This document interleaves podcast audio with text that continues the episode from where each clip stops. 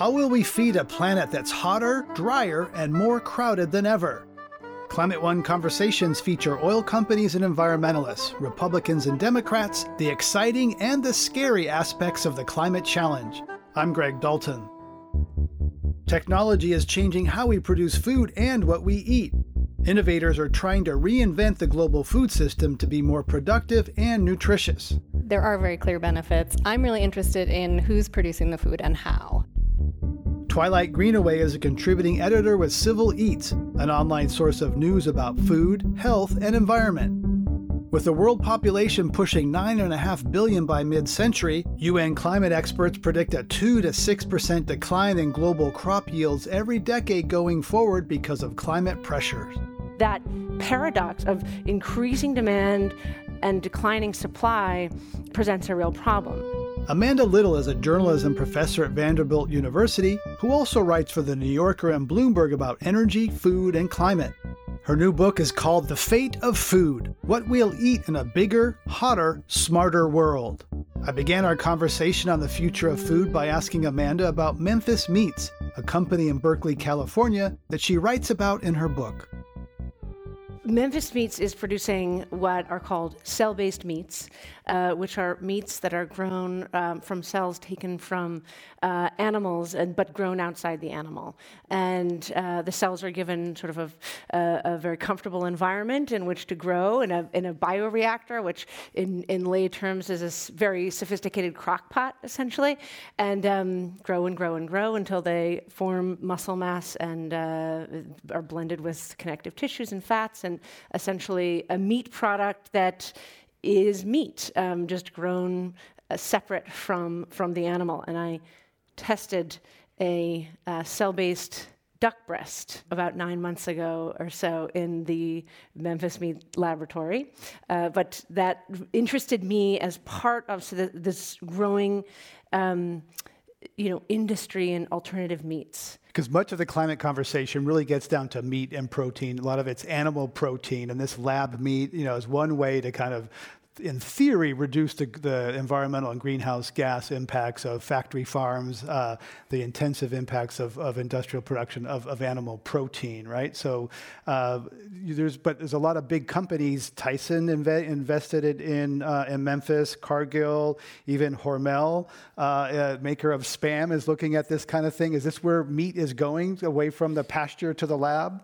Yeah, actually, I got interested in the story in part because I was writing about Tyson for Bloomberg, and I found that they were investing in Memphis Meats. Uh, Cargill Meats had come in, I think, first, and then brought, uh, you know, Tyson came in thereafter. A, a, number of, you know, sort of more predictable investors had also come in, Bill Gates and um, Richard Branson and so on. Um, but I, I thought this was fascinating that the conventional meat industry was investing in sort of disruptive technologies, and asked Tom Hayes, who was then the CEO CEO of Tyson, why are you going into cultured meats or, you know, aka cell based meats or lab meats? Um, and they said, well, or he said, if you can grow the meat without the animal, why wouldn't we do that? There's a huge, you know, resource advantage for us, and obviously ethical advantages to, to growing the meat without the animal. And he said, we see disruption in the auto industry, we see disruption in tobacco, you know, disruption is coming in the meat industry. That fascinated me that this was, you know, so, something that conventional meats were investing in. Now, granted, it's a small, you know, fraction of what they're investing in conventional production methods, but the conversation is starting. A lot of that is driven by the ability to lock up intellectual property, which businesses like, investors like to kind of put a moat around their investment so new invests, new competitors can't come in. Twilight Greenaway, does this idea of, of lab meat or industrial, uh, does that uh, fascinate or horrify you? A little bit of both, I think, like a lot of Americans. Um, I recently was thinking about this issue actually when the, the announcement was made. Uh, Tyson decided to do an end run. It looked like they were going to be, an, you know, really, for the most part, putting their money into existing companies, and then they kind of decided to put their own products out. Uh, at the time, I was thinking about a conversation that had happened years ago about this idea of an organic Twinkie, and um, I don't know wait, if any of you remember wait, that. Organic Twinkie. Yeah. So okay. there was a discussion of, you know, now that organic is is having this groundswell, what will it mean when there is organic junk food? Basically, there will be the benefit on the one end. There'll be the, you know, there's a lot to say about changing practices on the land and what organic means in terms of pesticides and other environmental benefits. But on the other hand, you'll still end up with a Twinkie. And I think that uh, that discussion felt very apt when I started to think about cell based meat because, well, cell based meat, plant based meat, and the investment and the huge kind of groundswell around seeing it as uh, the solution. And I think there are obvious benefits. There are also some downsides. And so for me, it feels very similar. Uh, one of the main questions I have is about the ingredients that go into that, particularly the plant plant-based meat. Uh, will it be? How will it be raised? Will it be regenerative on a large scale?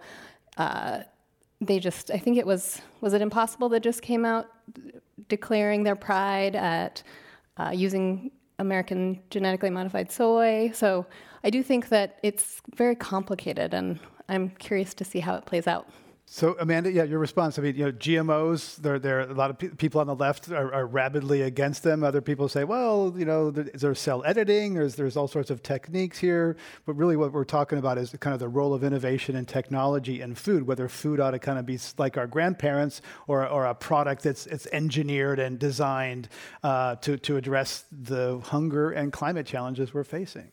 Yeah, and I'm interested to get to the GMO topic. Um, you know, it, with the with the lab-based or the cell-based meats, it's interesting because some of the claims, I mean, the potential is so exciting that there actually could be health benefits. Memphis is there are many of these cell-based companies that are emerging, and so Memphis is only one of them.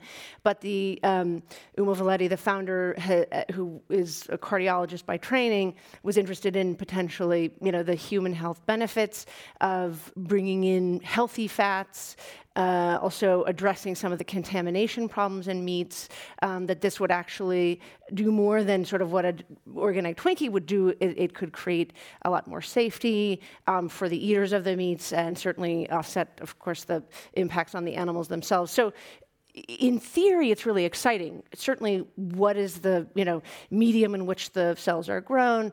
What is the cost of this from an energy standpoint? How great are the you know potential climate benefits? A lot of that you know we don't yet know, but um, in concept, it's exciting. And this is what's so interesting about a lot of these areas of food tech or what they call climate smart agriculture that are emerging. You know, the benefits seem to outweigh the risks by a long shot, but there, it's still, we're so early in the phases of a lot of these technologies that um, it's really hard to say for sure, you know, this is a slam dunk. And I think it depends a lot on who we're talking about as benefiting, right? I mean, I think there are very clear benefits. I'm really interested in who's producing the food and how. And I think a lot about rural communities. I think a lot about small and medium scale producers. And I feel like um, that I would like to see that piece of the conversation integrated into the discussion around cellular meat more than it has been. One of the people that got me interested in this was not just Tom Hayes, the Tyson CEO, um, but uh, a farmer who produces meats and on a you know small farm. He uses ro- you know managed grazing, rotational grazing, and and he basically said the challenge is that what I produce on a small scale is not affordable for my neighbors. So who am I to begrudge some of these you know sustainable approaches that can produce cheap meat um, sustainably, you know, with with better human health and environmental impacts. Um, if we can't all necessarily go to craft meats, what is the solution for a middle and low income meat eater?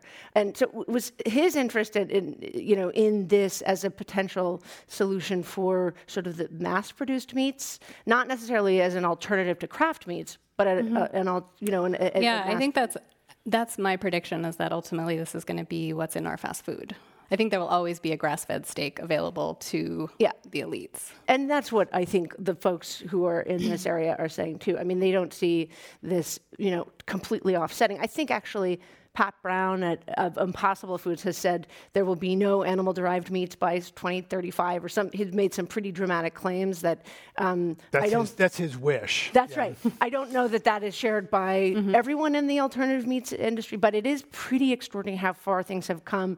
I mean, to see the Impossible Food product now adopted in Burger Kings and White Castles and Shake Shacks and so on, when three, four years ago people were saying, will mainstream consumers go for the veggie burger that bleeds with synthetic animal blood? This seems so far fetched. Um, the fact that we're seeing these ideas that had seemed far fetched get embraced and adopted pretty rapidly is, is surprising to me. Um, again, exactly what the benefits are and how these industries are managed is another question. But Amanda Little, you mentioned uh, you know kind of the small, uh, you know, I- iconic um, American rancher. Um, if meat is produced in a laboratory owned by a large corporation that is serving institutional shareholders, doesn't that just wipe out out the you know small scale cattle rancher? You know, the no, consolidate so. power and economic power in the industry? I don't think so. I think, as Twilight was saying, they're different products, and so what? But but, but if this is a aimed toward the the mass market fast food, and yes, the people on the coast can have their grass fed beef if they continue to eat meat, which is questionable in a hot world. But um, doesn't that ju- isn't that just going to consolidate power when Cargill can have its own factories? They don't need ranchers when they own the factories producing this meat. Yeah, and I think it's creating a lot of concern for stakeholders in those conventional meat industries. I will say that a month after I reported on in Bloomberg on Tyson's decision to get into alternative meats, Tom Hayes, the CEO, uh, resigned. Um, and I'm not saying that it was because of the piece, but I, you know, it's a tough time. Meats, the meat industry's been going through all kinds of price instability related to tariffs and other things. Um, but it's a tough time to be talking about self-disruption in an industry that's um, been sort of a bit volatile. Um, so yeah, and I think that there's a lot of concern about how it's managed and what it means to control the, you know, have ownership over cells that are grown and all this stuff. I mean, it's a, there are many, many unanswered questions and risks, and the, you know, uh, the way that the oversight and the way in which you know environmental activists and policymakers, you know, shepherd the growth of these industries um, and make sure that we do this in the right way is essential. Um, but yeah, it's it's they're big questions. And Twilight Greenaway, do we even know the life cycle analysis of lab meat? Is it really less greenhouse gases to produce, uh, you know, fake meat than real meat? Great question. I haven't seen that yet, and I don't think it's out. I mean, we do have some life, cycle analysis for plant based meat. There's been a lot of discussion around that lately. There's also been some new life cycle analysis around pasture that's come out in the last few weeks. They're both from the same third party organization, Quantis, I think it's called. Neither are peer reviewed. So um, there's, there's a lot of fast talk at this moment, but I'm glad you brought up ownership because there were a lot of great things about your book. And one of the questions that kept coming up for me was about the role of technology and what that technology ultimately does. Is it going to feed the system that we have, which is very top down? You know, few companies own the bulk of it. You know, whether we're talking seeds, whether we're talking pesticides, whether we're talking meat. Mm. And so so many of these startups, their goal is to sell to these big companies, as you mentioned, uh, with Blue River, for instance. But I think it's it's fairly common that that's the business model. So, are they feeding into the system that is extremely top down, or or will there be technology that comes along? And I do think there probably is some now, but will there be some that really can feed into a more democratic food system that allows for different types of ownership, less concentrated ownership, and that's my big question. Them belly full, but we hungry. A hungry mob is a hungry mob. You're listening to a Climate One conversation about the future of food in a hotter, drier, more crowded world. Coming up, we'll hear about expanding the meaning of agriculture and farming. A lot of the people working in the ag space are not hands in the dirt people. You know, they're IT folks, they're mechanical engineers, electrical engineers. There's a much broader definition, and that's both exciting and concerning. That's up next when Climate One continues. You're listening to Climate One, so you realize that it's time to pull every lever we have to solve the climate crisis. Unfortunately, it's easy to overlook the impact that our investments have on the environment. Many investment funds support companies that cause harm to people and the planet. But it doesn't have to be that way. Change Finance offers investments that are fossil fuel free and align with your values without sacrificing returns. Go to change-finance.net/climate to learn more and start investing today. Change Finance is a registered investment advisor. This is not an offer to buy or sell any product. You're listening to Climate One. I'm Greg Dalton, and we're talking about feeding a hot, dry, and crowded planet with Amanda Little, professor of journalism at Vanderbilt University and author of the new book, The Fate of Food, and Twilight Greenaway, contributing editor with Civil Eats. I asked Amanda to follow up on what Twilight had mentioned about Blue River Technology. Blue River Technologies is a, is a company based in Sunnyvale, uh, California, and it's a block from Yahoo. Um, it's a AI robotic company that has developed a way of deploying herbicide with sniper like precision so that this sort of system of cameras attached to the back of a tractor can identify and distinguish between crops and weeds when the weeds are, are, are very young, can um, deploy a concentrated fertilizer or herbicide, kill the weed, protect the crop, keep the chemicals off the crop um, as an alternative to broadcast spraying, which we've seen with Roundup Ready and so on. There's huge amounts of herbicides that are um, saturating crops and creating all kinds of um, concern about the public health impacts of those um, chemicals. It's a really exciting um, technology in part because this maiden voyage of the, the early tests of these um, robots, they've seen 90% reduction in herbicide applications on the fields in which they're used. Um, they also hope to apply this to fungicides, insecticides, and eventually fertilizers. And what it means is plant by plant farming rather than field by field farming. So potentially bringing in, um, you know, intercropping and more diversity into fields when the intelligent machines can manage the, you know, the plants individually, you can move, potentially move beyond monocropping. So all this is great. It's, it's elevating the uh, principles of, of, sustainable farming and bringing them into, you know, large-scale food production. Um, it would all be great. Uh, I think it was last September, Blue River, I think three or four years into its existence, um, was sold to John Deere for 305 million. Um, and uh, the CEO, I remember, was in the midst of reporting this story, and I talked to Jorge Heraud, who's the CEO, and I said, "What? You're selling to John Deere? You know, the, one of the oldest brands in ag. This is, you know, part of this trend that's so concerning to so many of us." Um, and he basically said, we need to scale. We need to get these machines into the field. We need to produce them in a sound and reliable way this can get you know our robots into 10,000 distributors globally like this needs to happen. And the result is you know disruption of ag uh, chemicals and the ag chemical industries. Um, so we need the skill. we need the sort of good guys and bad guys to collaborate right? Um, it doesn't mean that that is disrupting the rise of um, you know local food webs and farmers markets and csas and um, locally sourced foods. It means maybe this is a way of bringing more intelligent um, practices to industrial ag.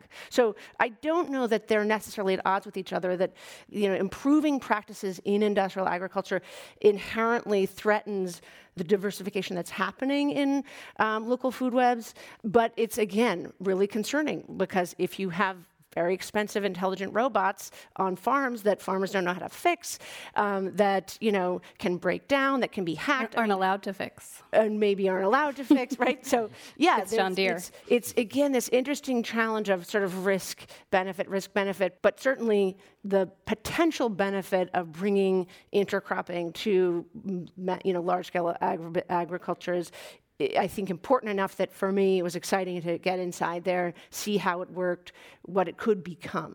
Um, again, not it has to be tightly, you know, um, regulated and observed, and that's um, you know a discussion that needs to happen. And you write about uh, and Spray, another robotic weed killer, and potato, which is thinning lettuce to allow certain uh, lettuces, the stronger lettuce, uh, thrive and survive, uh, and uh, killing the weaker lettuce. Uh, in your chapter called RoboCrop, but Twilight, let's have your take on robots on the farm. Whether that's going to kill monoculture or is it they're going to do something else? Well, I mean, we're moving towards automation in so many ways culturally, and I do think that it's happening in food, absolutely. I mean, I'm seeing it, we're seeing it, and it's really right there on the horizon. Um, but I mean, it, it's already the $250,000 John Deere that I rode in a combine a year and a half ago. Um, I got to sit there in an air conditioned space, and he let the farmer let me drive it just around the corner and into the what this giant parking space he'd built in a, a barn. And you know he could watch a sitcom while while he runs through the fields. And it's um, it's a very different experience I think than what most people think of as farming.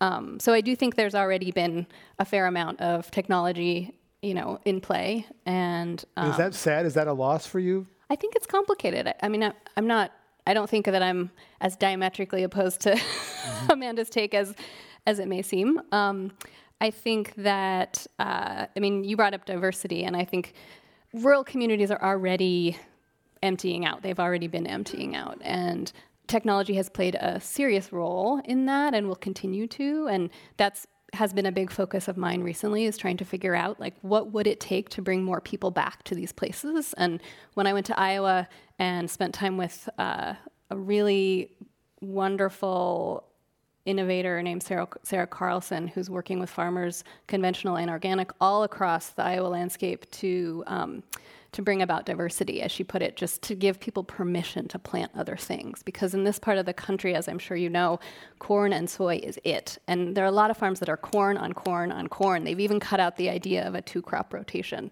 And so um, spending time with her was very uh, enlightening for me as a Bay Area, you know, food world person. And um, she, at one point when we met, the first time, she really leaned over and was like, this is really about bringing people back. Like this is my community, you know. I she talked to me about how her high school had consolidated with uh, another high school when she was younger, and how um, you know the hospitals in her area had consolidated or shut down. How there is this this whole world there that's changed for the worse for the most part, and diversity as she sees it, and I I was pretty convinced by the end of my time with her, bringing back diversity to crops and bringing animals onto farms and bringing um, cover crops and small grains and essentially shifting the marketplace so that we don't just get corn from one place oats from now oats are in Canada. If we could bring oats back to Iowa, for instance, it would be huge because you could get a three crop rotation going. It would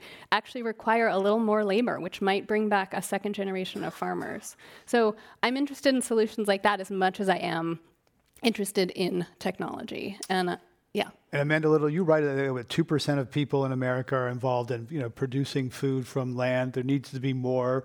Um, you know, uh, is the industrialization and kind of introduction of robots going to bring more people back to producing food, or is that going to reduce the number of people producing food? Well, great question. I mean, the definition of farmer is definitely expanding. A lot of the people working in the ag space are not hands in the dirt people. You know, they're IT folks, they're mechanical engineers, electrical engineers. They're um, you know, it's a much broader uh, definition, and that's both exciting and concerning. It's certainly exciting to a lot of young people that I interviewed who are um, coming into the ag space because they're interested in, you know, um, engineering and drones, sensors, smart farms, all these things that are post-organic um, or, you know, have great potential benefits to human health and the environment, but it's not dirt, you know, hands in the dirt. Um, I think that there's going to be so much demand from all of us who continue to want to um, support local farms, who continue to want to, you know, see diversity in the farmscape that we're not going to all go to this, you know, sci-fi, you know, future of, um, you know, robots farming food. I think that there, there's a double whammy challenge. One is to address and redress all the problems of exist, you know, existing in industrial agriculture, and there are so many. Um, the second challenge is to begin to um, prepare for and maybe even preempt um, a lot of the population and environmental pressures that are coming down the line. So, you know, the IPCC, the International Panel on Climate Change, has predicted that uh, we'll see a 2 to 6% decline in global crop yields every decade going forward because of climate pressures. Um, we also hear from, you know, the UN that we're going to 9.5 billion people by mid-century, right? So that paradox of increasing demand um, and declining supply presents a real problem. Um, some of these solutions can potentially do both, can help redress the existing problems in industrial agriculture, make it smarter and better um, and more nimble, and, and while also sort of beginning to sort of prepare for some of these increasing climate pressures. Um, but I don't think that, it, that it's sort of one or the other. It's like, are we going to do you know, sustainable, local, organic, small-scale agriculture, or are we going to do, is it all going to be robots and you know, industrial food production. Um, it's it's got to be both, and to present it as sort of one or the other, I think, is misleading. Um, and I think we totally agree on that. If you're just joining us, we're talking about the future of food with two authors, uh, Amanda Little and Twilight Greenaway from Civil Eats. I'm Greg Dalton. Uh, about a decade ago, fruit breeders in Florida noticed that the state's peach crops were not on schedule. They looked into historical data since the 1970s and found that some peach varieties were blooming earlier and earlier, others later and later. The culprit? Climate change. Jose Chaparro is a professor of horticultural sciences at the University of Florida in Gainesville. He's in charge of their fruit tree breeding program. We spoke to him about the approach they took to hedge their bets against future climate fluctuations. What we have noticed is that our highest chill peaches, the varieties that require in excess of 350 chill hours, were blooming later and that we were having problems having a, a consistent yield.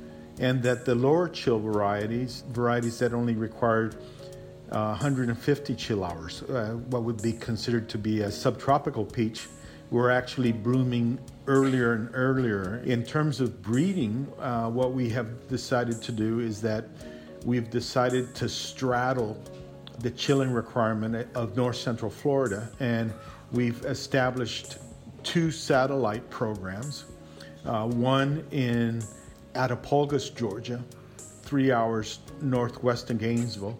And then we've established a satellite program in Fort Pierce where we barely get 75 chill hours, with the idea that regardless of where the trends head long term, we're selecting germplasm that's divergent and capable of adaptation to different zones. Maybe the optimal location will no longer be in Florida, it'll be in Georgia, or maybe the coastal plain of North Carolina. But there will be other crops like citrus that will expand north, maybe avocado production in Florida. So there'll be opportunities. Other people in other regions of the world are going to need improved, high yielding varieties in order to have viable agriculture we have to focus, we have to select for adaptation, we have to take advantage of the genetic diversity that exists in nature and just forge ahead. That's Jose Chaparro, professor of horticultural sciences at the University of Florida in Gainesville. Twilight Greenaway, there's a couple things in there. One is uh, hedging bets. You know, maybe Florida, maybe Georgia, maybe North Carolina, which again gets to kind of the scale. You have to have some scale and money to, to do that. And the other part of that is just the adaptation. Well, if we can't grow oranges, we'll grow avocados. So talk to me about the, the resilience and adaptation part that that professor's getting to. Well, I think I mentioned to you when we spoke earlier that I grew up on a farm, and my mother, who still farms in Hawaii, is seeing a lot of what he's talking about there. She's it's a coffee seen, farm. Mm-hmm. It's a coffee farm, um, but she's also seen all kinds of fruit trees that she planted when she first moved to the property 25 years ago, making fruit that didn't like mangoes and coconuts that were coastal, much lower elevation fruit. Suddenly, it's showing up further. She sort of planted them on a whim, and now they're fruiting. Uh, so that's happened within my lifetime, and I feel like it's it's a pretty clear message that things are moving fast. Some of what um, Chaparro and other agronomists are, are looking at is how do you, you know, think about breeding plants with resilience so they can continue to grow in the regions where they have grown for so long, right? So um, some of his research is adapting peach and citrus plants to survive the new normal, as he said, right? So can we continue having the same peaches we know and love, um, but with you know new properties um, like drought tolerance, you know, insect resistance for you know migrating insect populations, um, heat tolerance, um, frost tolerance, um, you know, and this is one of the areas of, of focus on, on breeding.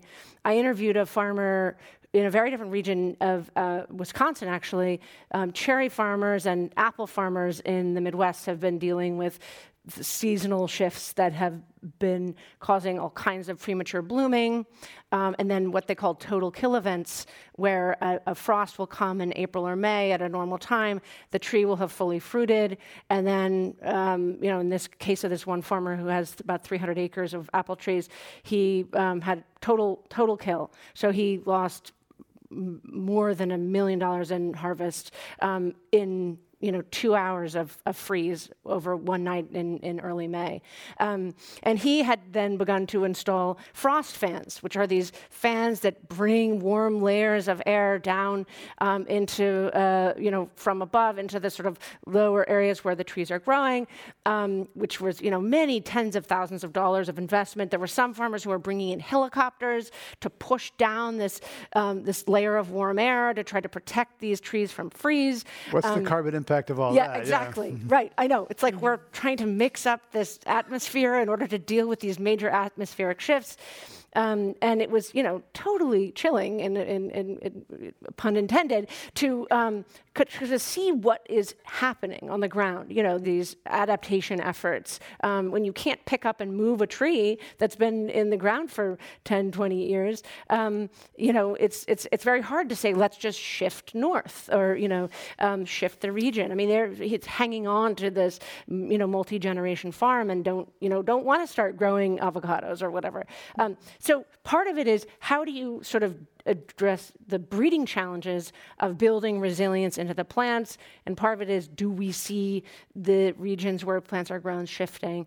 And this is particularly true, and I mean, I researched this in areas of Western Africa where they're you know, having serious difficulty growing um, some indigenous crops because of climate environmental pressures. And again, some of the scientists there are basically saying we want to continue growing heirloom and indigenous crops, but we have to you know, use modern technologies to find ways to build resilience into these crops. Um, so again, it was sort of confounding some of these mm-hmm. questions about what's local and traditional and indigenous and what's survivable in the climate era.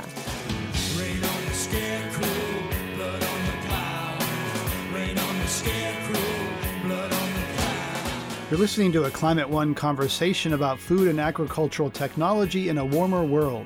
Coming up, We'll hear more about the people working in the fields. You know, it's a deep irony that the folks who are growing our food face some of the biggest risks related to climate change, you know, heat stress and other illnesses caused by long term exposure to heat. That's up next when Climate One continues.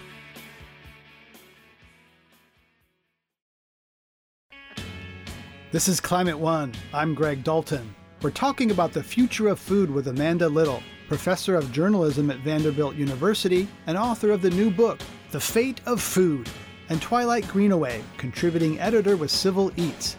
Amid the stories about technology in the business of food, Twilight writes about the people who produce it, including Victor Gutierrez, a 30 year old farm worker in the Central Valley of California.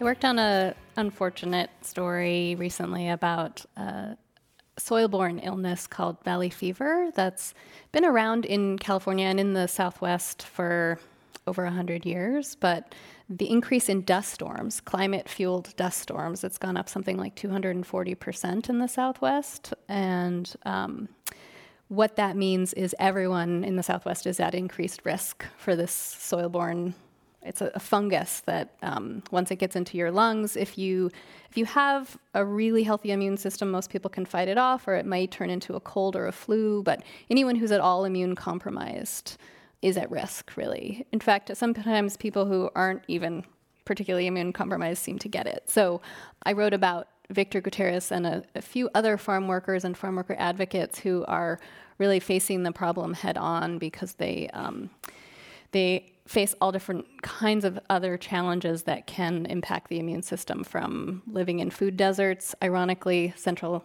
the Central Valley is a really significant food desert um, to lack of clean water, also very tied to agriculture due to um, nitrogen use and um, stress and other factors essentially as I came to see it over the course of researching this piece, put farm workers at greater risk, as do um, the fact that they have less access to health care, the fact that they're often living in poverty. So um, it, you know, it's a deep irony that, that the folks who are growing our food face some of the, the biggest risks related to climate change, not just valley fever, but also, you know, heat stress and other illnesses caused by by long-term exposure to heat. It's a big deal. Yeah. uh, in 2011, you wrote that uh, estimated health costs in California of more than two billion dollars to treat valley fever. So this is uh, big money and something that is, is climate related and often not recognized as a climate impact. But you know mm-hmm. that's that's a, a lot of money. Um, I want to talk also about carbon farming. We'd be remiss we haven't talked a lot about soil yet so far. Uh, carbon farming, the idea that to kind of put carbon uh, back in the soil. We basically the last couple hundred years, we've taken carbon out of the ground, burned it, smoked it, put it up in the air. Now the idea is to put it back in the form of plants and roots stored in the soil. Um, so either one of you can tell me about carbon farming as a, one of the real bright spots, potentially, if it can scale in the climate equation. One of the many areas of carbon farming um, that I looked at or am particularly interested in is no-till and how, uh, or, or uh, no-till agriculture. No-till agriculture. Okay. So um, the idea is that instead of plowing up the soil every season, you're leaving the crops in ground. You're actually um, letting the agricultural remnants of that crop um, decompose back into the soil, create sort of a carpet on top of the soil, um, planting right into that carpet of old, you know, crop matter and keeping the soil intact um, and all of the microbiome in that soil and the insects and so forth in that soil. Um, the challenge has been that it's very herbicide intensive because you get a lot of weeds that like to grow up in the in the no-till um, zones. And actually, this is one of the interests for the AI robotics folks that you know if we can be very targeted in the way that herbicides are used to address the weed problems in no-till farming, it could really dramatically expand um, the use of no-till um, across the board. It's pretty amazing how little expansion there has been of no-till, given how much of an advantage it is from a carbon sequestration standpoint, but also irrigation, because the tilling brings so much moisture out of the soil. It's really more and more costly for um, farmers to replenish that moisture. Um, so it saves quite a bit of money from a water standpoint, irrigation standpoint, and again from a soil health standpoint and you know fertilizer input standpoint. But it's not growing very quickly because it doesn't you know doesn't look as nice. Um, it's just a departure from the you know for a lot of farmers from the way they've been doing things. Um, but to find ways of incentivizing um, no-till, of helping to grow that that particular practice, among other carbon sequestration practices, um, is a hugely important area of focus. Um, and if we can do it in ways that are much less herbicide intensive, um, then you know it's a no-brainer. Twilight Greenaway, uh, North Face has sold a, a, a, a, Cali wool beanie that they said was climate beneficial. So the idea is that, that, that you know, this can actually uh, help the climate. So tell us about some of the you know, climate beneficial or, or carbon farming and as well as the sure. efforts in California on healthy soils.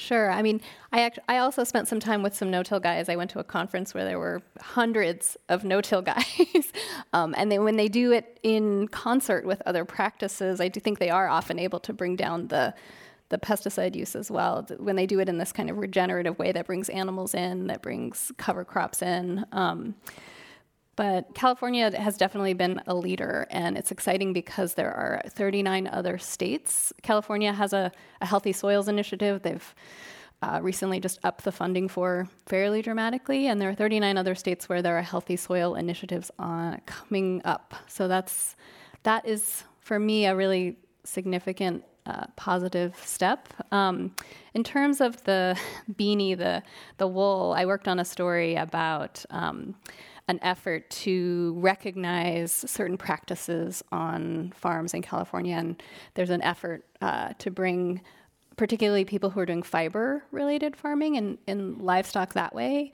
but also meat and dairy, and um, to really reward them and uh, fund certain efforts. Like, for instance, um, I know you've had the Marin Carbon Project on mm-hmm. as well, but mm-hmm. to bring compost at a, a, thin layer across some of this um, agricultural land, whether it's for grazing or otherwise, can has been shown to be able to really make a significant difference in terms of carbon drawdown into the soil. So so that's encouraging, but there really hasn't been enough money put into it yet, and that was what I found when I wrote about it. That it, they're you know they keep bumping it up.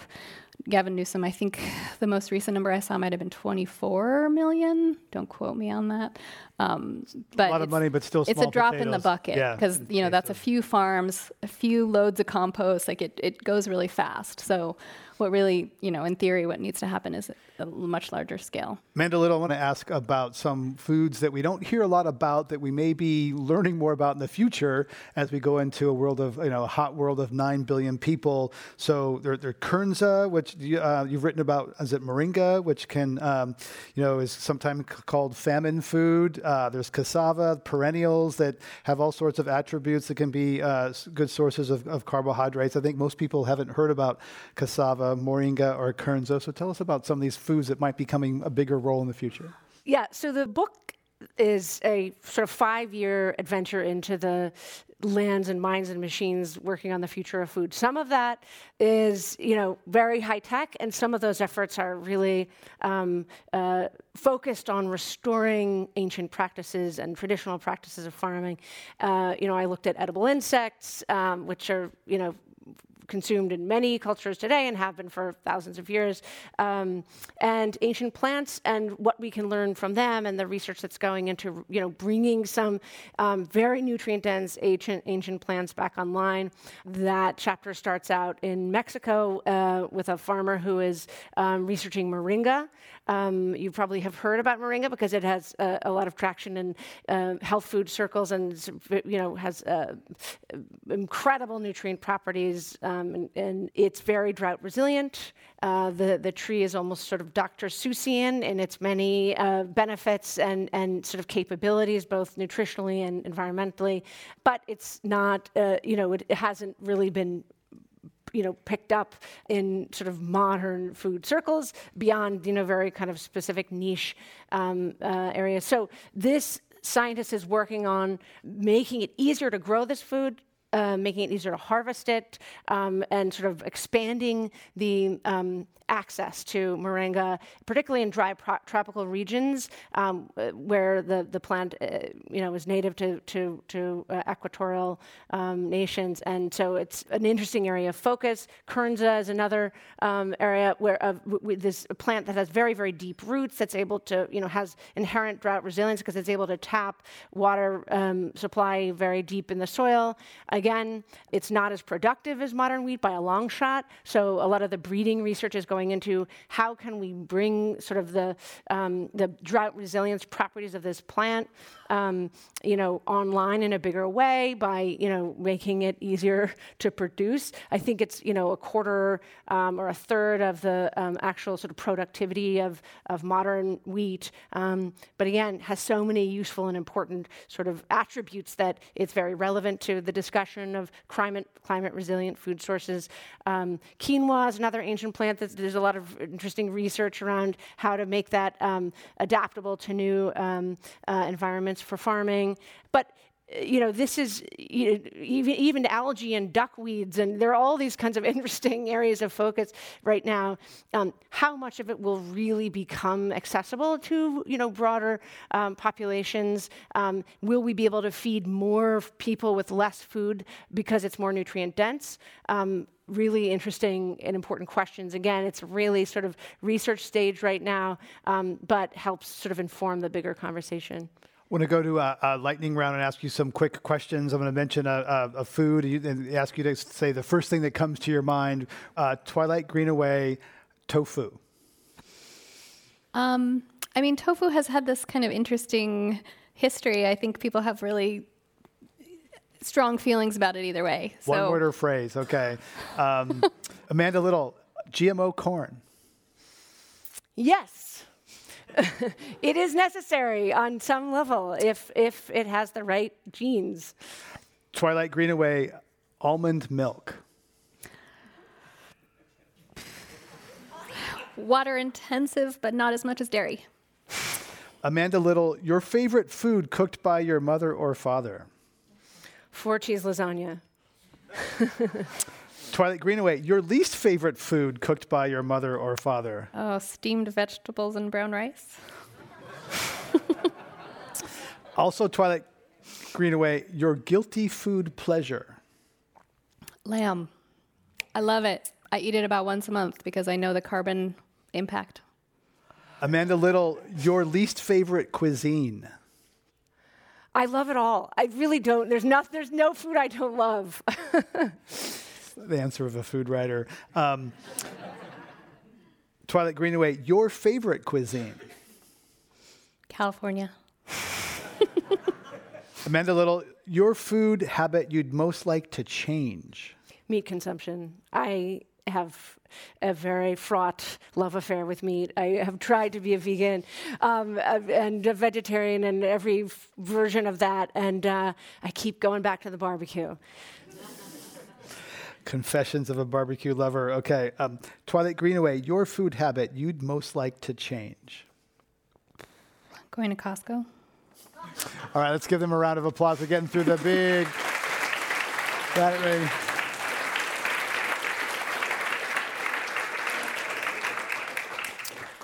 Amanda Little, um, when we wrap up, I want to mention um, 3D printing of food, perhaps for military rations. I mean, just explain to us, you know, is this where we're going? You know, 3D printing of food? The, the short version is at the Natick Research Laboratory in Massachusetts, um, there are researchers um, developing or adapting 3D printers to deposit um, pastes of food, food paste. It could be a chickpea paste or an avocado paste or nut butter or, or something else um, into a nugget or a bar um, that is also mixed with um, specialized nutrients that can be, you know, specific to the needs of a particular soldier. And this they know from sensors that are testing the, the sweat and blood of the soldiers sending this information wirelessly to the 3D printer, which then makes the, the bar or nugget of food with that certain cocktail concoction of nutrients that the soldier needs. It is printed out, it's given to a drone, and then it's um, delivered into the field of combat, and there is the, uh, the personalized food nugget. Um, and so that seemed to me to be in sort of the category of like post food future that was very hard for me to imagine inhabiting. Um, again, I'm a, I'm a nostalgic eater, you know. Like I, I, I, I, have done, you know, tried out Soylent and, and and tried by hand at the adult baby formulas that are available on the market. Um, but I much prefer, you know, my mom's lib, rib sticking uh, four cheese lasagna. Um, food is a proxy for love for for a lot of us. This is how you know I relate to this topic. I'm not a great cook. I'm not a farmer, um, but I I care about this issue because as we all do, and we don't want to see our traditions and our sort of uh, the, the rituals around food destroyed. And something like 3D printing, you know, Soylent, etc., feels like a threat to that. Um, the argument from many of the soldiers and scientists at the research laboratory was, hey, this is a lot better than an MRE. It's fresher, it's uh, you know more nutrient dense, and it's um, going to be preferable to most of the um, soldiers in the field.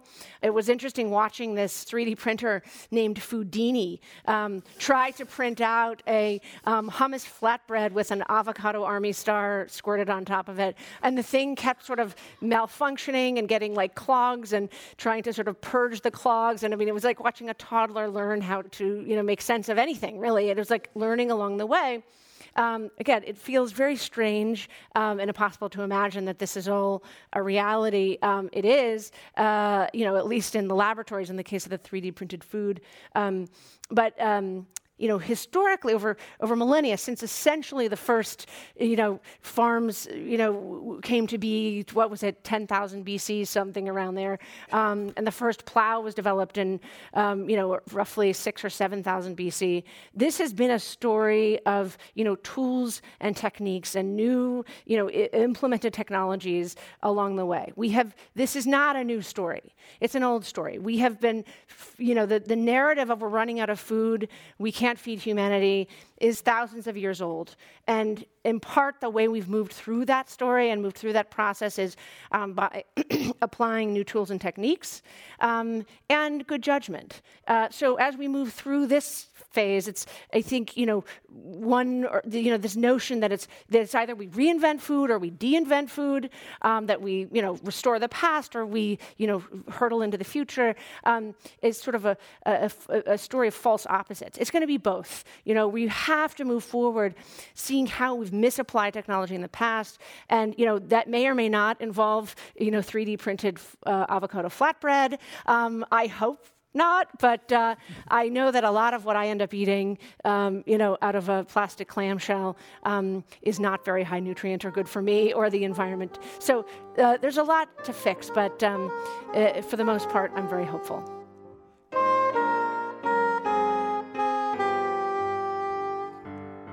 We've been talking about the future of food in a hot and crowded world with Amanda Little, professor of journalism at Vanderbilt University and author of the new book, The Fate of Food What We'll Eat in a Bigger, Hotter, Smarter World. And Twilight Greenaway, contributing editor with Civil Eats, an online source of news about food, health, and environment. To hear more Climate One conversations, subscribe to our podcast at climateone.org, where you'll also find photos, video clips, and more. Please help us get more people talking about climate by giving us a review wherever you get your podcasts. Kelly Pennington directs our audience engagement. Tyler Reed is our producer. Sarah Catherine Coxon is the strategy and content manager. The audio engineers are Mark Kirschner, Justin Norton, and Arnav Gupta. Devin Strolovitch edited the program. Dr. Gloria Duffy is CEO of the Commonwealth Club of California, where our program originates. I'm Greg Dalton.